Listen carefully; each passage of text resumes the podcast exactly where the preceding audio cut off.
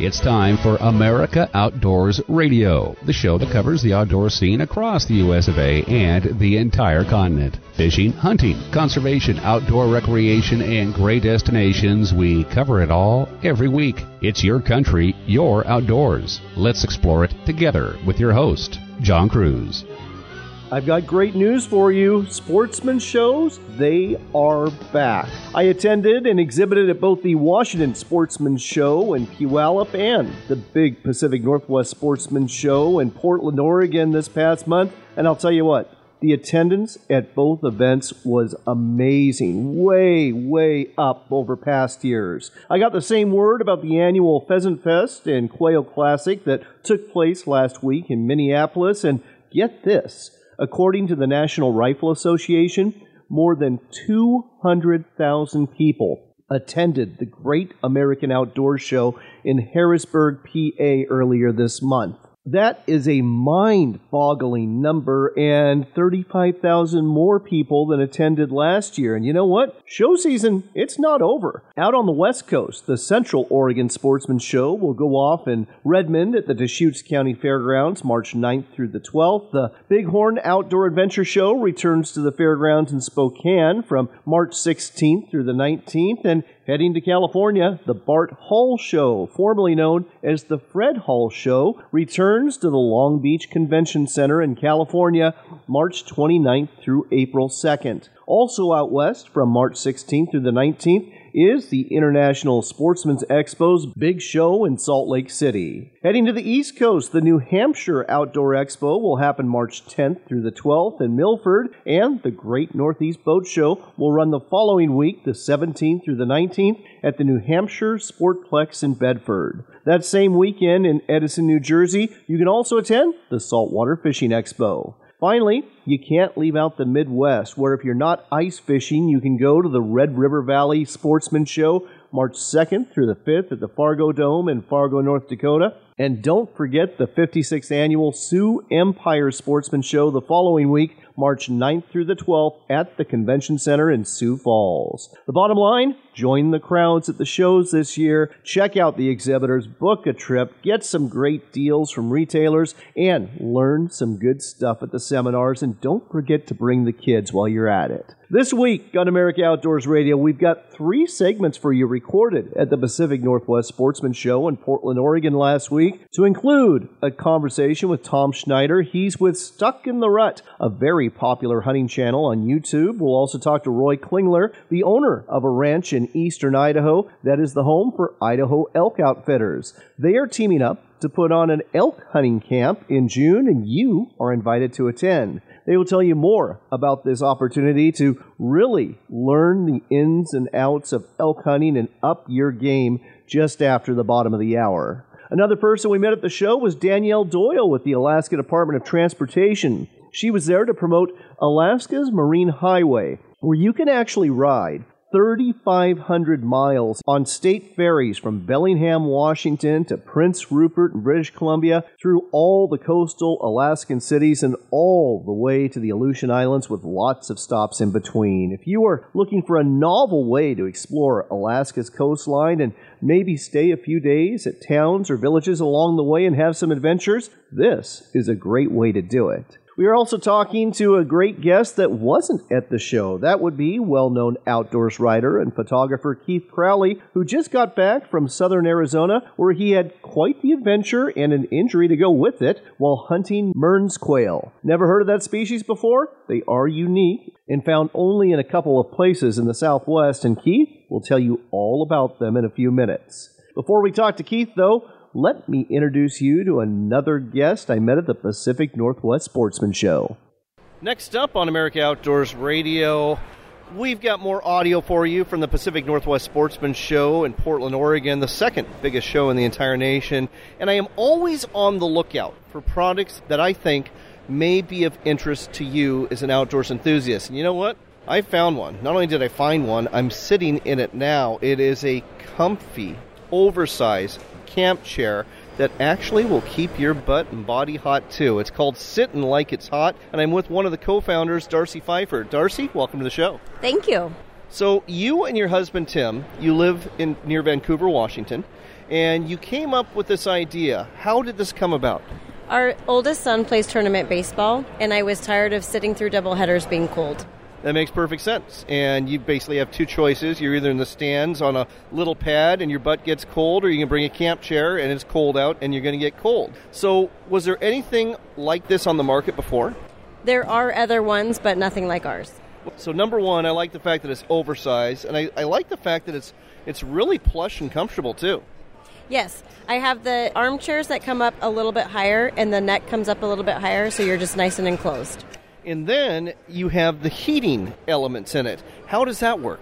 There are coils in the seat and the back, and it has three settings high, medium, and low. So, what setting are we on right now? You're on a high setting right now.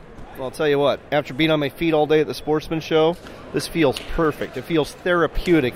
It feels like I could fall asleep in your booth in your camp chair here. So, again, sitting like it's hot, you come up with this idea okay, let's put this together. Oh, and before we go any further, how is it powered?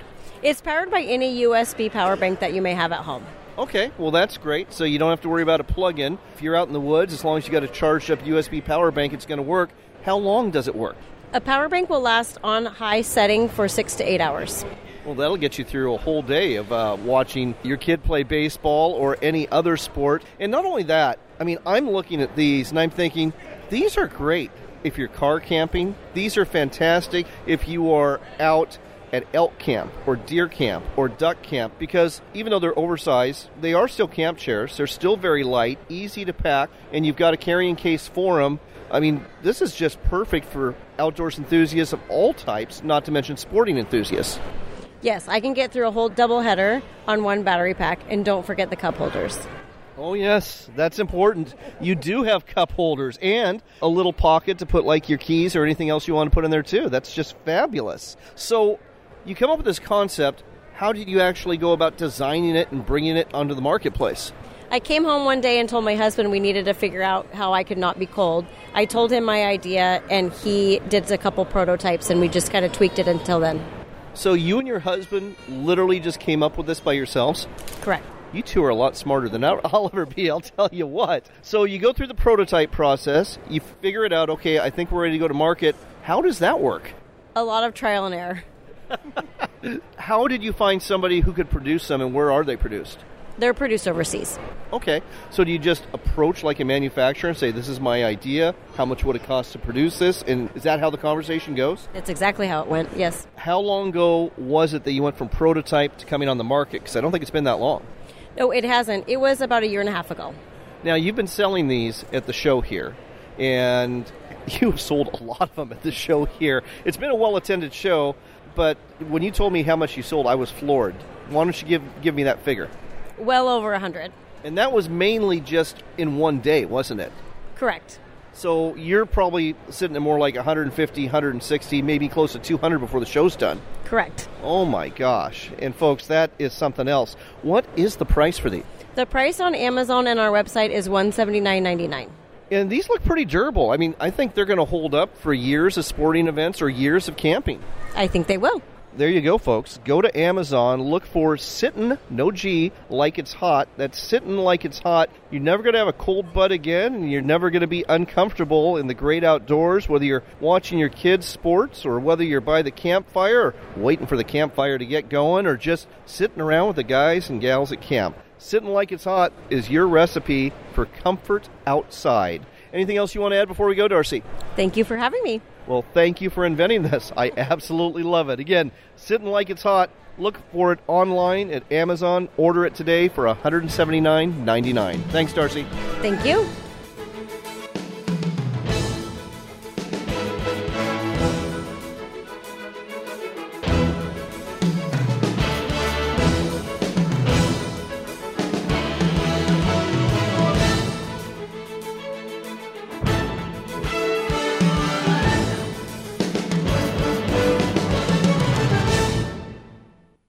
We've been telling you about Sportsman's Cove Lodge in southeast Alaska for a while now, and there's a reason. They are the only Alaska lodge we talk about in this show. It's because they're truly Alaska's best lodge. The adventure starts with a float plane ride from Ketchikan, after which you'll get the chance to experience some of the best hospitality, food, and wonderful people you'll ever meet. Wildlife is abundant, from bears and deer to eagles and whales, and let's not forget the reason you're here the fishing halibut, salmon, lingcod, rockfish, true cod, and more. It's all waiting for you in abundance at Sportsman's Cove Lodge. Book your trip today at alaskasbestlodge.com. That's alaskasbestlodge.com for Sportsman's Cove Lodge. Come explore the Dalles in Oregon for outdoors fun. Hike amongst the wildflowers, bike our riverfront trail, or visit the Gorge Discovery Center where you can enjoy a live raptor display, or even check out our National Neon Sign Museum. But don't forget the fishing. We've got salmon, steelhead, bass, walleye, and monster-sized sturgeon waiting just for you. When the day is done, tell those tall tales at one of our wineries, breweries, or restaurants and plan your next adventure. Find out more at explorethedalles.com. Looking to reel in the marketing opportunity of a lifetime? Then set the hook because we've got it right here. America Outdoors Radio has sponsorships available, and we offer an affordable platform to reach thousands of listeners interested in fishing, hunting, and the outdoors. Find out more by contacting host John Cruz through his website at AmericaOutdoorsRadio.com. That's AmericaOutdoorsRadio.com. But hurry, if you wait too long, this big opportunity might just get away. That's AmericaOutdoorsRadio.com. Ready to step up to a quality built rifle or shotgun that's a true classic? Check out Henry Repeating Arms, American made. There's over 200 models to choose from in a variety of finishes and calibers for hunters and target shooters. Many of these are lever action models with a look right out of the Old West. Don't be deceived though. Henry Repeating Arms are modern, rugged, accurate, reliable, and have a lifetime guarantee. Find out more and order a free catalog today at henryusa.com. That's henryusa.com.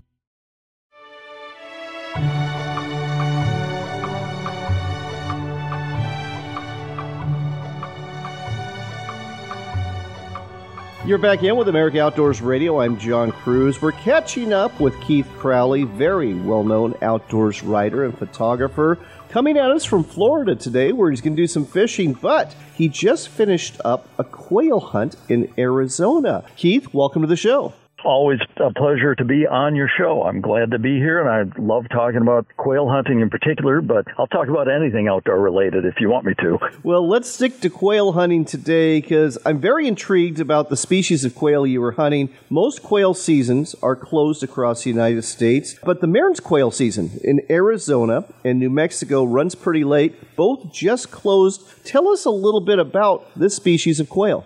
Yeah, Mearns, some people call them Montezuma. I think if you went to the, the birding community, they call them Montezuma quail. They tend to live at higher elevations than the other desert quail, the Gambel's quail or the scaled quail that we have down in the desert southwest in New Mexico and in Arizona and parts of Nevada. The Mearns or the, the Montezumas, they tend to live between 4,500, 6,500 feet in elevation and they like wooded draws. It's mostly live oak, sycamore, some junipers, and that type of cover, as opposed to open cactus and, and grassland and the, the same type of habitat that the desert quail prefer. So they're in a slightly different topography. It tends to be more vertical, more up and down, and it pays to be fit and it pays to be nimble, which I'm sure we'll discuss in a little bit. Well, it sounds a little bit like chukar hunting to me, which is a young man's sport. It is. Chukars, you know, I always equate chukar hunting as the sheep hunting of the upland world. That tends to be a little steeper, and I think chukars, the habitat they prefer, tends to be a little more shaly and rocky, where Mearns really do need the trees. They have very large claws, and they dig for a root. I wish I could remember the name of the plant that they subsist on at this time of year. And so they spend their whole time under these live oaks and sycamores and other trees digging. And that's one of the ways you can actually tell if you're in Mearns habitat. You'll see all these little pockets that are dug up under the trees, and you know you're in the right area for Mearns quail. You know, I'm used to hunting California valley quail and sagebrush in eastern Washington. You always find them in the sagebrush. It's going to sound like a silly question, but when we're talking about sycamores and oak, are you actually flushing them or finding them sometimes in the trees themselves? I have not actually ever they've always been on the ground because that's where they're feeding. But I have seen photos of them perched in trees. I've just never encountered that myself. So, you know, I, I would never say never with any kind of upland bird, but I haven't seen it myself. I'm sure, it, just like sometimes you'll see scaled quail perched up on big cholla cactuses or whatever. Uh, I'm sure they get up there for vantage points sometimes, but I personally have never managed to put up a covey that wasn't on the ground. Well, let's talk a little bit about your hunt. What drew me to this conversation was a Facebook post you had, and I guess the best way to describe at least the picture I saw on Facebook was that your hunt looked particularly painful. Yeah, yeah. Like I said, it pays to be nimble with Mearns because you're you're doing a lot of up and down. And I took a, a pretty good spill that I'm still paying for now. A couple weeks later, turns out I ended up cracking a bone in my elbow. Oh. And so yeah, and and so the photo you saw was a little on the bloody side. I bled quite a bit without knowing it because I was wearing. This happened early in the morning and it was icy. One of the things where Mearns live, even though you're almost to Mexico, you're way way down south in southern Arizona, you're at higher elevations and you get a lot of frosts overnight. And boy, I was barely out of the truck going down into my first draw looking for a covey with a friend and I hit an icy rock. I came down hard, happened to have my, my shotgun in that hand. I saved the gun, but I took a real blow on my elbow and it tore me open, which I didn't know until I could feel the, the blood trickling into my clothing. So that kind of put a damper on the morning, but amazingly, it, it wasn't that painful until about two days later. So I hunted for the rest of that day and we found a few coveys and we did pretty well actually. I hope you continue to heal up, and that happens sooner than later. Let's talk a little bit about the dog you hunt over.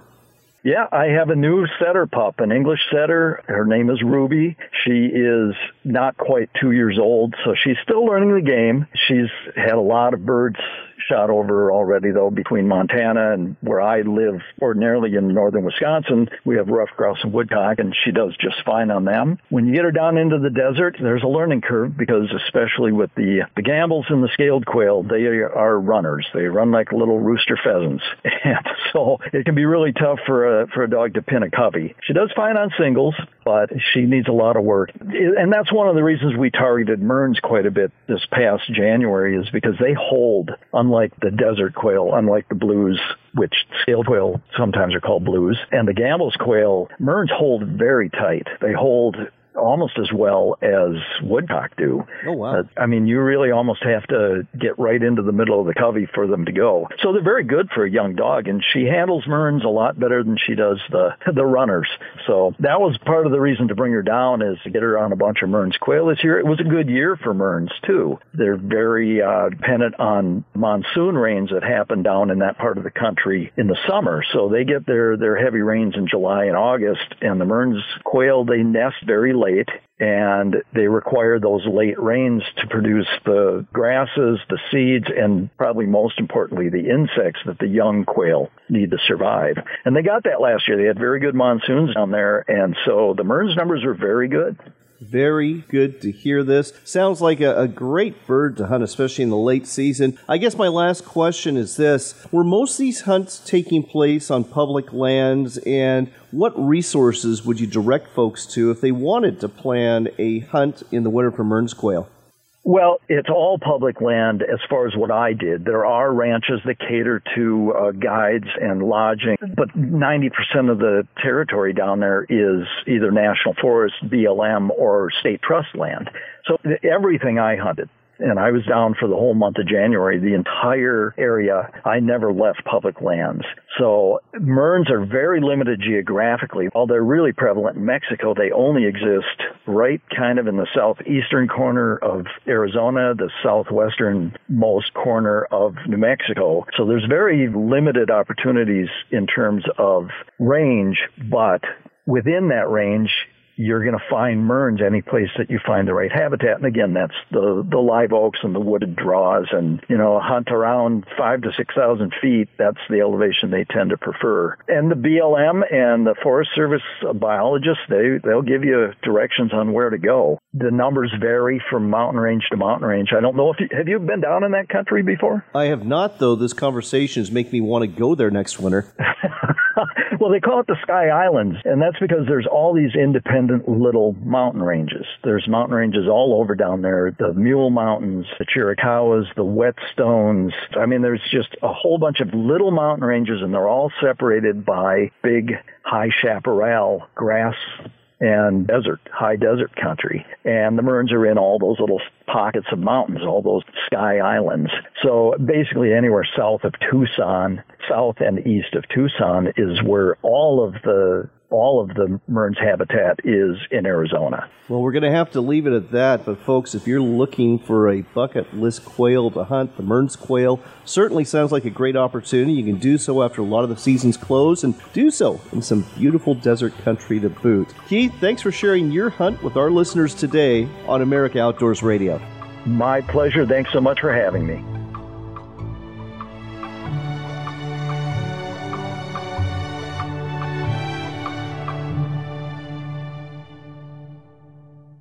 This portion of the show is brought to you by our friends at Worksharp. And if you are hunting this fall, you know the importance of a sharp knife. You're going to need it for gutting that animal, butchering that animal, taking the hide off that animal, and there's a good chance you're going to have to sharpen it more than once while you're doing these things in the field. That's why a pocket knife sharpener or the guided field sharpener from Worksharp are great items to have with you. Whether you're after deer, elk, pronghorn, or bear, a sharp knife helps you get things done after you drop that animal. Look for Worksharp products at sporting goods stores, hardware stores, and ranch and home stores near you, or online at worksharptools.com. That's worksharptools.com.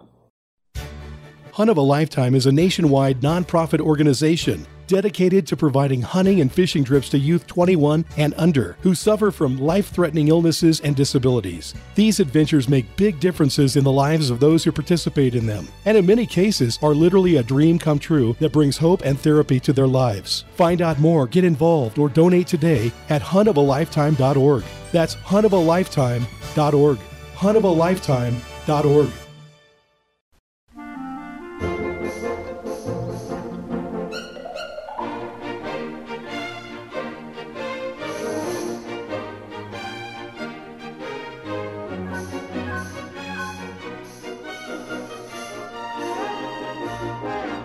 Welcome back to America Outdoors Radio. I'm John Cruz. We've been telling you about some camps you can attend to become a better hunter. Recently, we told you about the Mountain Buck Camp in Pennsylvania for whitetail deer hunters. We told you about a blacktail boot camp for blacktail deer hunters. Well, now we've got something else to tell you about. It is the Stuck in the Rut Elk Camp taking place June 26th through the 30th in eastern Idaho. With us here to tell you more about it is Tom Schneider with Stuck in the Rut and Roy Klingler with Idaho Elk Outfitters. Gentlemen, welcome to the show. Hey, thank you so much for having us. I appreciate it. Thank you, John. Let's start off with Stuck in the Rut, very popular YouTube channel. Tell our listeners a little bit more about it. Yeah, so we started back in 2010. I mean, my family, we've grown up hunting. We're surrounded by three different mountain ranges and We've hunted general tag, DIY, public land hunting my entire life. So I feel fortunate. I grew up hunting on public land. And so we've, we've gained really confident in what we do and not just killing any elk or mule deer, but we kill quality. I think that's probably the biggest thing people always say is like, I just can't believe the quality of animals you pull on public land. And we started a YouTube channel back in 2010, and it, since then it's just skyrocketed. And we have a lot of people that recognize us from our channel. We appreciate everybody's support. And the one thing that I would always said to people is like, you know, I just never necessarily wanted to get into guiding myself. I've got a lot of people that call me to like, hey, I would love to do a guided hunt with you guys. And I'm just like, that's just not us. We like to hunt for what we do and fill our freezer. But we thought, you know what? Let's give everybody a, another choice. I think so. That's why we came up with the idea of doing this Stuck in Rut camp. Well, I think it's fabulous. And folks, space is very limited, but I like the fact that there's only 10 individuals that participate because you get lots of personalized attention that way. Let's talk about some of the things you'll be covering at this five day elk hunting course. Yes, absolutely. And so the one thing we're going to start off is I want to talk about just shooting in general. I think a lot of people make mistakes. I think we've all heard about the animal that gets away or the big bull that I saw, but he was just a little bit out of range. And so the first thing we're going to teach is about long range hunting. Now, you don't have to be a long range shooter to learn something. You know what I mean? So if you're not actually necessarily interested in shooting a thousand yards, that's fine. But to learn to shoot a thousand yards is going to make you that more successful at 400 yards, 300 yards, 200 yards. It's just you're you're gaining your skills in how to shoot. And there's a lot of obstacles in shooting long range. And so we're going to have the top GunWerks built rifles at the camp. We're going to teach you everything you need to know about long range and for you to be able to shoot it. You're going to actually be able to have hands on experience shooting these rifles and burning a bunch of powder. It's going to be a lot of fun. Oh, wow. And GunWerks, known as some of the best when it comes to long range shooting. I mean, that's a course in and of itself. So that's one day. What are you going to cover the other days? So the other days we're going to do multiple seminars. The goal is we want to do as much hands-on things as possible. So with hunting gear, setting up camp, we're going to actually bring on some llamas to teach you guys how to to pack up a llama and bring camp in the backcountry. And I think the other thing we're really excited about is we're actually going to have the opportunity to debone two different cow elk. Now, if people don't know what that means, it's a different form of field dressing an animal. Now, a lot of people that may, you know, kill an animal close to the vehicle, you know, they're probably used to just splitting it up the belly and just ripping the guts out and dragging the animal to the pickup. But in a lot of cases, what people limit themselves is because you kill an elk, you know, that's a 700 pound animal. And to, to think to actually pack that out four to five miles just almost seems like it's out of the question. So people limit themselves in where they want to go to hunt elk. We're going to teach you a method that's easy and has proven the work, and our family uses it for years. And I've packed elk several miles in the backcountry. And yeah, I mean, obviously there's some fitness that has to be involved too, but I know a lot of just average Joes that do the same thing as we do. It's a very simple system. It's a way of, you know, cutting up the animal in pieces, but there's a proper way of doing it and a proper way of storing the meat. Well, let's talk about something else here because I know a lot of people are thinking to themselves, wait a second. You can't hunt elk in June. How are you going to get elk in June to debone? Well, Roy, you've got an answer for that because you just happen to have a private ranch where you can provide those elk, can't you? Yes, John, we do. And uh, we're real excited about this because at our ranch there, we've got a brand new lodge. It's just beautiful. We're so excited about it. It's a 30 year works coming to life for us, and we're excited to share that. But at this lodge, that's where we'll have you know all the accommodations and everything. And back to the elk we have our own elk. You know we're a private ranch and we're a high fence ranch. We are going to be able to uh, have the opportunity to harvest two elk. Now two of these participants are going to be able to do the shooting maybe more but tom and travis they'll figure that out We'll do a drawing. Kind of. There you go. So, uh, not only do you get to go to the the elk camp, you might be one of two of ten participants who's going to actually hunt for a cow elk too. So I absolutely love that fact. You know, getting back to the lodge, we should also talk about the food because all the meals are included. What kind of food are you going to serve up? Yeah, so you know you're not going to have like some crazy over the top chef there. Is what we do is we're is it your son that's cooking? no, no, we're a family operation. My wife and daughter-in-laws and uh, our whole family gets involved. And I'll tell you what, the cooking is out of this world because it's just down to earth, great home cooked meals, and there'll be everything there provided. One of the things that brings people back year after year to our lodge is uh, our cooking, our hospitality, and what we do there. So we're excited. How big is your ranch? It's located not far from Yellowstone, not far from Grand Teton, just on the Idaho side of the Wyoming border. Yeah, our location is just spectacular right there, not far from Jackson Hole, Grand Tetons, West Yellowstone. That's another plus that people can, you know, spend a little extra time and go see all the great things that, that are around there. We're all pine trees, Quaking Aspens, a big, beautiful place, and they're going to really enjoy it. All right. Well, sounds fantastic there. You now know how you're going to get your elk to debone. Something else we should talk about here. This isn't just for rifle hunters, is it? No, it isn't. So, if, you know, for us, we're, we're very much an opportunist type family. You know, growing up, you have archery season, you have rifle season. There's a lot of different types of seasons, and so you also, if you're a big time archery hunter, we're going to have the chance to help you tune in your bow and get you ready for the archery season. Because you know we're like I said, we're opportunist. If it's rifle season, we're we're hunting with the rifle. If it's archery season, we're hunting with the bow. So bring your bows. It's going to be a lot of fun. Absolutely love this. All right, let's talk about the price here. Okay, so the price of this camp, you know, we've really thought about this. We're trying to make it as affordable as we can. It's 5500 bucks and it's well worth it. This is an investment of a lifetime because you know you're not going to be paying those guiding fees for years. I mean, if you look at the price of a guided elk hunt now, it's 10, 15 grand, and some of these hunts, I mean, even more for depending on the size and quality of the animal. But if you learn how to do it yourself on public land, you can pull big bulls every single year with just getting a tag over the counter in a lot of these states. Oh, I love it. This is an opportunity to invest in your own hunting success for the rest of your life. It's the Stuck in the Rut Elk Camp taking place in eastern Idaho at Idaho Elk Outfitters, June 26th through the 30th. The cost $5,500 if you want to register. And again, there's only 10 spaces available. Reach out to Tom or Travis at stuckintherut at gmail.com. And it's stuck the letter N, the rut at gmail.com. Important to know, don't put in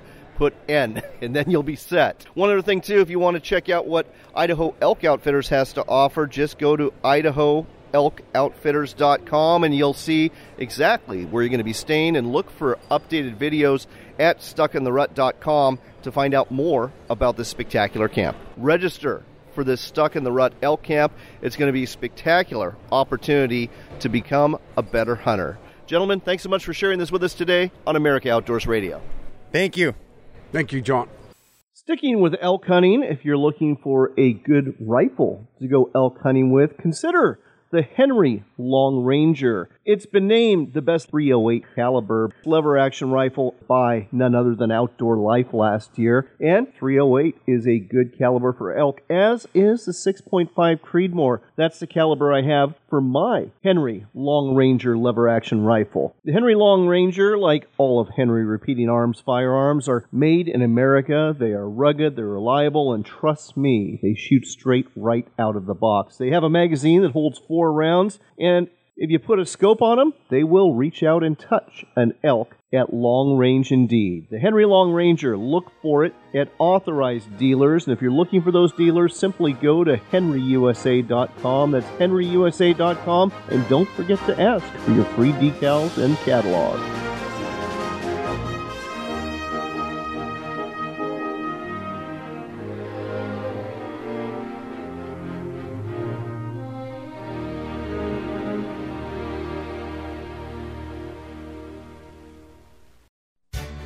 Hunt of a Lifetime is a nationwide nonprofit organization dedicated to providing hunting and fishing trips to youth 21 and under who suffer from life threatening illnesses and disabilities. These adventures make big differences in the lives of those who participate in them, and in many cases are literally a dream come true that brings hope and therapy to their lives. Find out more, get involved, or donate today at huntofalifetime.org. That's huntofalifetime.org. huntofalifetime.org. Hunting and fishing are exercises in hope. Before you head into the woods, you hope to tag out on a deer you'll have to field dress. Before you make that first cast, you hope for a big fish to clean and fillet. When your hopes are realized, you'll need a sharp knife. Whether you sharpen that blade on a power sharpener in the shop or a manual sharpener in the field, Work Sharp has the tool for you. Look for Work Sharp products in sporting goods stores near you or online at worksharptools.com. Campers, adventure seekers, hunters, and foodies. No matter the lifestyle, we can all agree on one thing great food and great people are worth remembering. At Camp Chef, we don't just make grills, we create each product knowing that a warm meal is always better when it's shared with those we love. Learn more about Camp Chef grills, smokers, and portable cooking equipment at campchef.com. That's campchef.com for a better way to cook outdoors. We've been telling you about Sportsman's Cove Lodge in southeast Alaska for a while now. They're truly Alaska's best lodge. Wildlife is abundant, from bears and deer to eagles and whales, and let's not forget the reason you're here the fishing. Halibut, salmon, lingcod, rockfish, true cod, and more. It's all waiting for you in abundance at Sportsman's Cove Lodge. Book your trip today at alaskasbestlodge.com. That's alaskasbestlodge.com for Sportsman's Cove Lodge. Attention, small business owners. This could be the most important 10 minute call you will ever make. You may be eligible to receive up to $26,000 per employee through the Employee Retention Credit.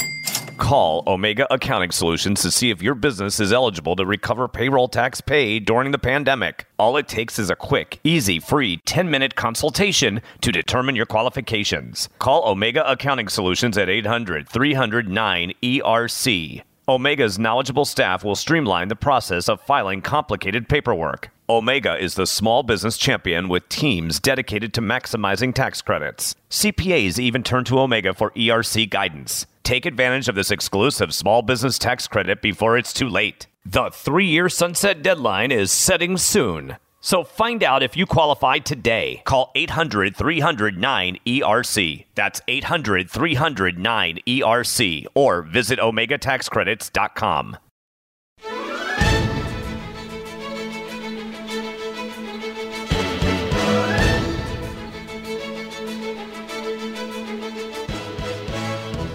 Next on America Outdoors Radio, have you always wanted to explore Alaska, but maybe not necessarily on a cruise ship, maybe something a little bit more down to earth and relaxing? Well, I've got just the thing for you. It's exploring Alaska's Marine Highway on their ferry system. And with us here to tell you more about that is Danielle Doyle. She is a marketing specialist for the state of Alaska's Department of Transportation. Danielle, welcome to the show. Thank you. Glad to be with you. We talked, I think it was like three, four years ago, and we're long overdue to have this conversation again because your ferry system is absolutely amazing, and a lot of folks are using it to get to their hometowns or the places they work, but there's also people that use it for tourism purposes too. That's correct. We are part of the Department of Transportation and we are essential service for Alaskans, but we do have a very extensive route that we cover all the way from Bellingham, Washington and Prince Rupert in British Columbia, all the way up the inside passage of Alaska across the Gulf, and during the summertime we also provide service out to the Aleutian Islands all the way to Dutch Harbor. So it's a fantastic way to access all of the coastal communities along Alaska's west coast. Now, I know your ferries come in different shapes and sizes, having been up in the Ketchikan area and seen some of the inner island ferries versus some of the, the larger ferries. But let's talk about what these larger ferries look like.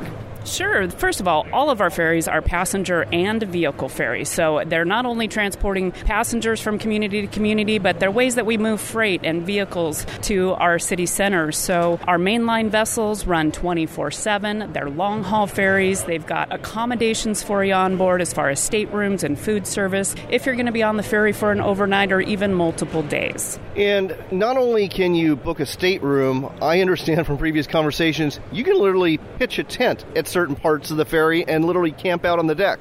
Absolutely, that's one of the great things about traveling with the ferry is um, it's all up to you what experience you want to have, and we do allow people to just pitch tents right on the open back decks. It's the best view in the house, and you know it can be a real experience. So you can just walk on with your pack and take a, advantage of that view and the open camping on the decks, or you can rent a stateroom, as I said, and have a little bit more of a private space for yourself.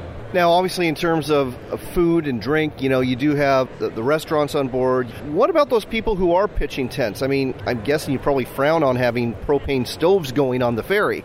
Absolutely. No propane allowed. No cooking available on the deck, but we do encourage people if you're going to be on board for a couple of days, you're more than welcome to bring on a cooler with some foods for yourself. Um, and our cafeterias, as you said, we do offer a variety of hot and cold foods with pre made sandwiches and salads you can grab and go. Let's talk about, you know, pricing. If you're going to hop on the ferry in Bellingham and go up to, you know, whether it be Ketchikan or Juneau or Haines and Skagway, what's the pricing compared to the typical cruise line?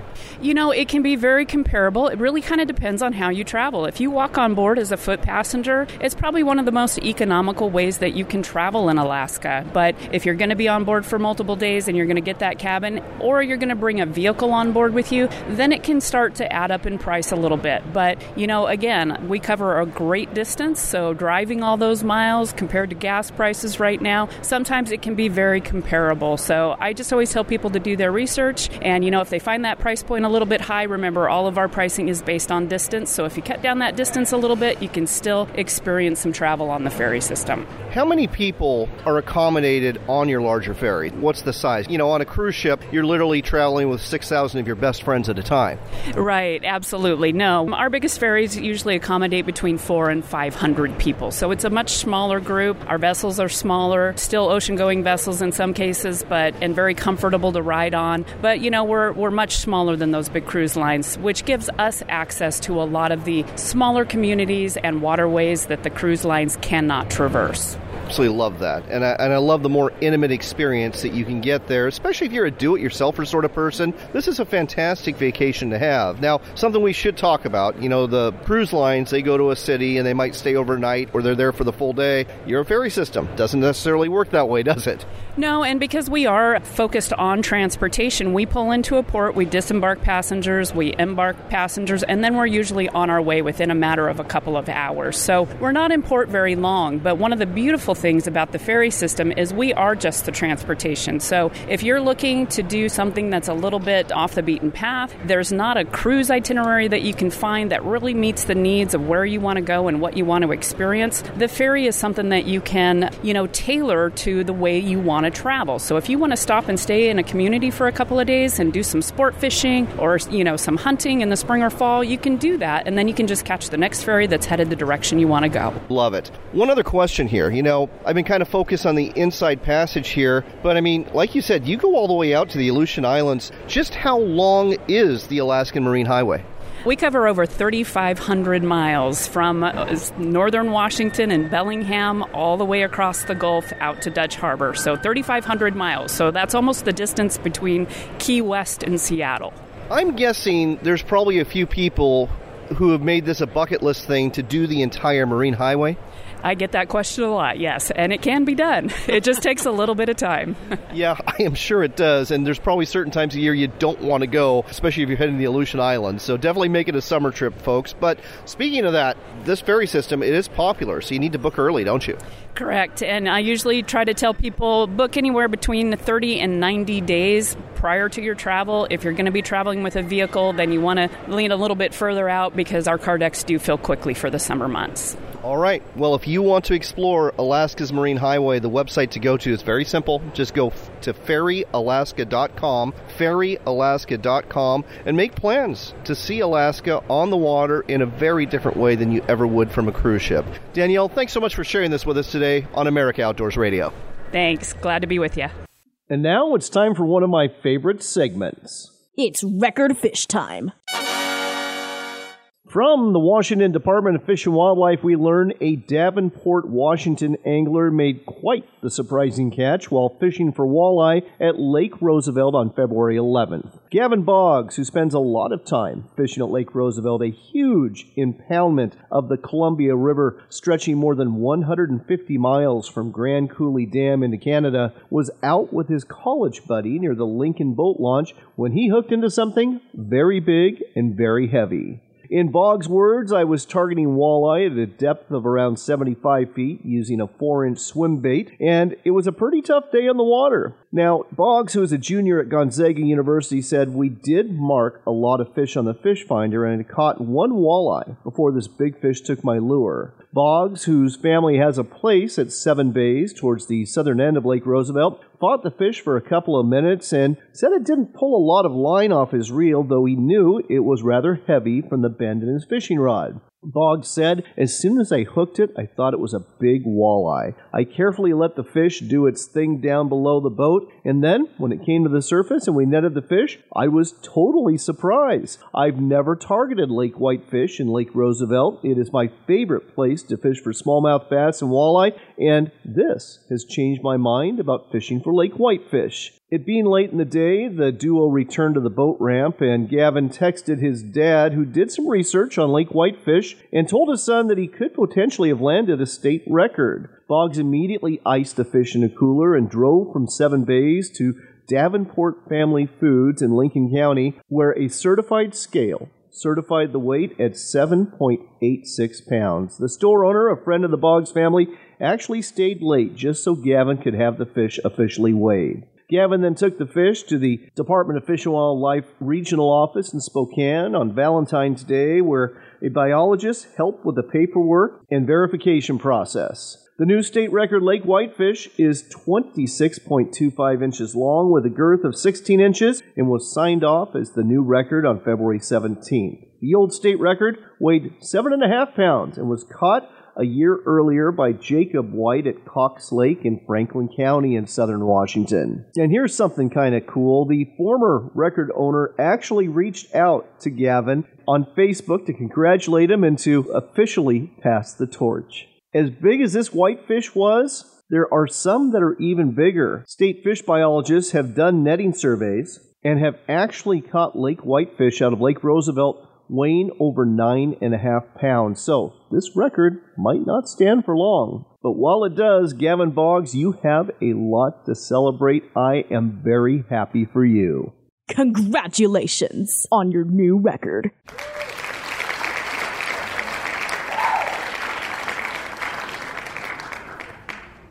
On that note, we've got to wrap things up. Like I said at the beginning of the show, if you're looking for something to do, there's quite a few sportsman shows coming up in the weeks ahead. And the weather, I think, after this cold, wintry spell we just had, might just start getting nicer and might just beckon us outdoors to do a little fishing and wildlife watching and maybe even some early season turkey hunting.